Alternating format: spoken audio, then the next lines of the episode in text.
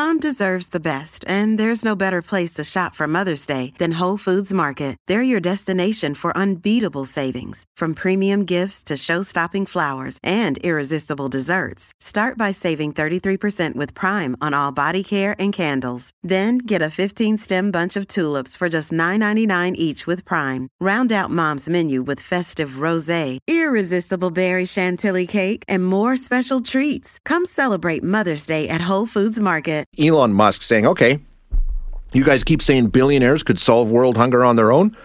I got $6 billion. Show me your plan. How do we do it? Um, interesting move by Musk because I think he feels a lot of the pressure of, hey, you've got so much money, you could solve all the world's problems. And he's saying, well, I will if you show me how we can do it. Now, can you really solve world hunger with $6 billion? Musk says, if you can, here's the 6 billion. Let's get it done. Um, let's get some insight onto exactly what $6 billion would do against the problem of world hunger. Joining us is Dr. Evan Fraser, director of the Arrowfood Food Institute at the University of Guelph. Uh, Dr. Fraser, thank you for your time this morning. Appreciate you joining us. My pleasure. So, $6 billion to solve the world's hunger problem. Is it that simple? Is it $6 billion and this problem goes away? well, no, of course not. and hey, thank you, Mr. Musk, for opening this conversation up. He was actually responding to something that the head of the World Food Program, that's a UN agency that delivers emergency food, uh, who this head of the World Food Program a couple days ago said, if all the billionaires of the world gave six billion to uh, to me, the World Food Program, I could save lives. Right. And I, I think Mr. Musk was was sort of calling uh, the head of the World Food Program out and saying, "Okay, I'll do it, but you have to show me a plan." Yes. And of course, spending six billion dollars, uh, you know, the World Food Program could use that money and could feed people uh, in the developing world that are facing acute hunger today, and that would be a good thing and it would do nothing to solve the longer term issues of world hunger, of course. Um, what is the situation around world hunger right now? Um, you know, of course, it becomes a, a, global cause from time to time. What is the state of world hunger right now? Yeah, uh, I'm so glad you asked that question because this is really, really interesting. Um, today, there's about 820 million people who are chronically undernourished on the planet today. Okay. And and that's a big, big, big number. And the other thing that's really worth mentioning here is, you know, I've I, I've had my career's been going back to the 90s. Every year up from the 90s up until 2015, that number was coming down steadily year after year.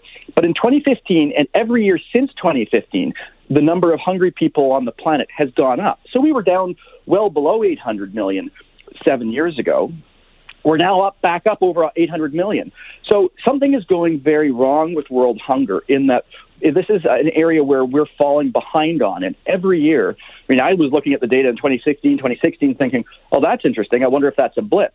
2017, 2018, can't really argue it's a blip. 2021, the hunger reports came out from the UN just a few months ago. It, it's a trend. So we're losing track and losing pro, losing against um, against that that that standard, and and it's really it's really worrying. Yeah, absolutely. So, uh, like you say, uh, the Musk discussion this week has certainly opened the conversation, which which is great. So, uh, I think most people understand that you know a one-time cash injection of six billion dollars isn't going to solve the problem. What would you know if there was a plan that you could present to Elon Musk and other billionaires and say, okay, um, this is sort of a strategy that we think would actually have long-term, lasting results. What would it look like? All right. Well, I mean, a it's complicated, and I, I, I don't think it's one that can be solved by by just by just spending our way out of the problem. There's three real, I think there's three real drivers as to why we're have so many hungry people on the planet and why we're losing ground. And, and it's, it's climate change, it's conflict, and it's wealth inequality. And so, you know, about a billion people on the planet are small scale farmers, largely in the developing world, largely in you know, around the equator or tropical areas. Uh, so those people are most exposed to conflict and as soon as an army starts moving through an area, food insecurity skyrockets because the first thing to go is the ability to harvest a crop. Second thing, climate change is reducing the productivity of those areas faster than it's reducing, say, the productivity of places like Canada.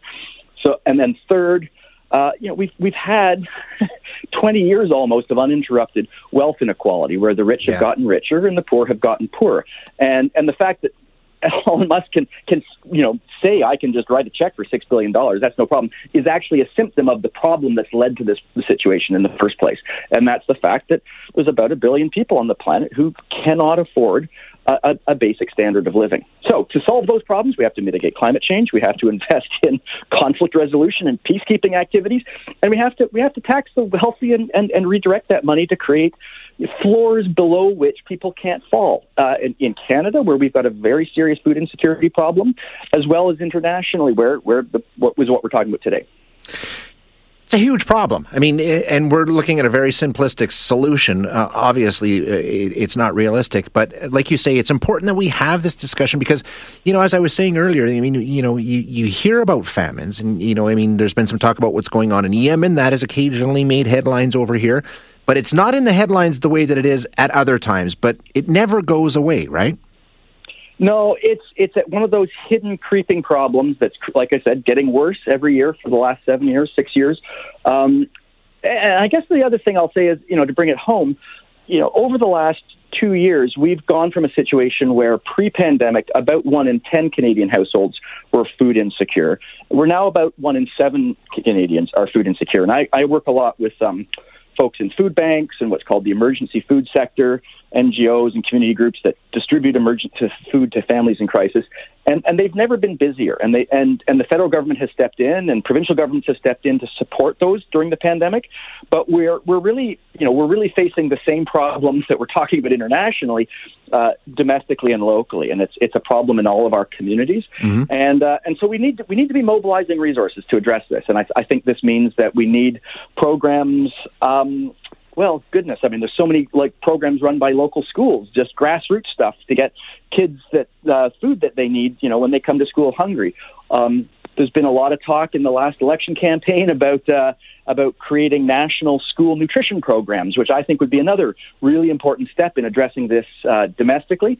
And we also have to, of course, be thinking uh, globally. And I, am really grateful for, for the debate this week yeah. because it allows us to talk about these things. Yeah, absolutely. And it's an important discussion. Doc, thanks so much for your time this morning. I really appreciate it. Hey, my pleasure. Thanks for calling. You bet. That's Dr. Evan Fraser, who is the director of the Arrowfood Food Institute at the University of Guelph. Canada may be known for its landscapes and friendly people, but beneath the surface lies a darker side of crime, history, and the paranormal. Since 2017, the award winning Dark Poutine podcast has explored the shadowy corners of the Great White North and beyond, delivering chilling tales from a uniquely Canadian perspective. Hosted by Mike Brown and Matthew Stockton with over 300 episodes and fresh releases every Monday, Dark Poutine is your weekly ticket to the creepier side of Canada. Listen to Dark Poutine on Apple, Spotify, Amazon Music, or wherever you get your podcasts.